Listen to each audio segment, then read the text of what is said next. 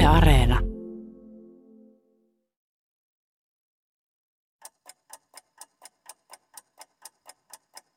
Tänään Emilia häiritsi ensimmäistä kertaa kello 8.20. Löi ovea ja huusi, kuunnellaan kitaramusiikkia. Eilen kun mä sanoin, että isä tekee töitä, Emilia odotti yli 11. Kai se oli ensimmäisen päivän hämmennystä.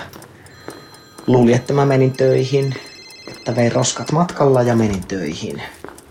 Mutta mä vein roskat ja palasin sitten tänne. Se roskien vieminen on se ässä hihassa, mikä mulla on. Jos mä huomenna aamulla vien metallit ja lasit ja sanon, että isä lähtee töihin, käyn viemässä ne ja palaan ihan vaitihkaa tänne. Huomenna. Tänään se ei auta.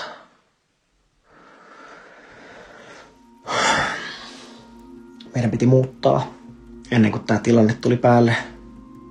Meillä olisi nyt isompi asunto. Meillä olisi sellainen rivari, jossa on kaksi kerrosta ja sauna ja varasto alakerrassa. Mä olisin nyt sillä varastossa ja tekisin töitä. Tai saunassa. Kävelisin saunan ja varaston väliä sen mukaan, tekeekö mieli kylmää vai lämmintä. Kylmää vai kosteaa. Jotain sellaista. Menisin varastoon aina kun olisi tärkeä palaveri ja olisin saunassa puolialasti, kun Marko tai Mikko soittaa.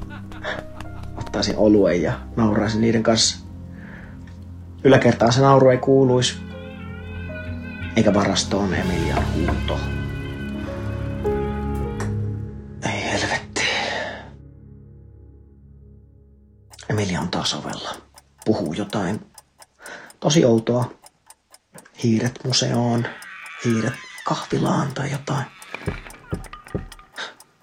Emilia haluaisi kahvilaan ja museoon, kun sinne ei voi mennä. Tietenkin on tää lapsillekin outoa. Mihinkään ei voi mennä. Ihmiset on kaukana toisistaan kuin viholliset. Tietysti lapset sen aistii. Ne aistii sen koko ajan vielä paremmin kuin aikuiset. Emilia tulee ovesta, kurkistaa, menee pois. Se ilme, hölmistynyt katse, joka ei kunnolla näe, melkein kuin vastasyntyneen tuijotus.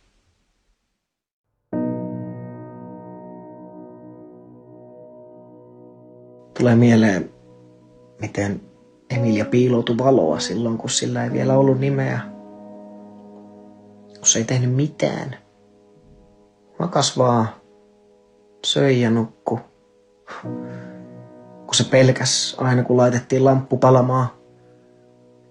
Kun se ensimmäisenä päivinä, kun se ensimmäisenä iltana sairaalassa söi maitoa ja makas ja sillä oli koko ajan nyrkki silmien edessä ja pieni lapanen siinä nyrkissä.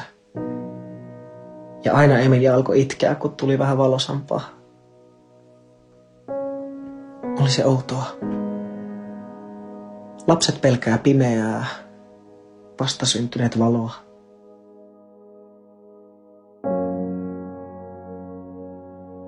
Ne tuntui viikoilta, ne päivät. Jokainen päivä oli niin pitkä ja leveä. Käsidesiä oli kaikkialla. Niin paljon, että se tuli uniin. Joka yö unissa oli käsidesiä ja hoitajien takkeja, laitteita, käytäviä. Kun katsoo nyt uutisia, kun näkee niitä kuvia, niitä takkeja, hengityssuojaimia, takkeja ja niitä käsidesejä. Aina kun jossain näkee sairaalan, tulee mieleen se, kun Emilia oli aivan pieni. On se onnekasta, jos sairaalasta tulee ensimmäisenä mieleen syntymä. Ei mikään leikkaus, ei, ei mikään tähystys, eikä mikään kuolema, vaan se ihmeellinen, se halkeama ajassa, kun joku syntyy.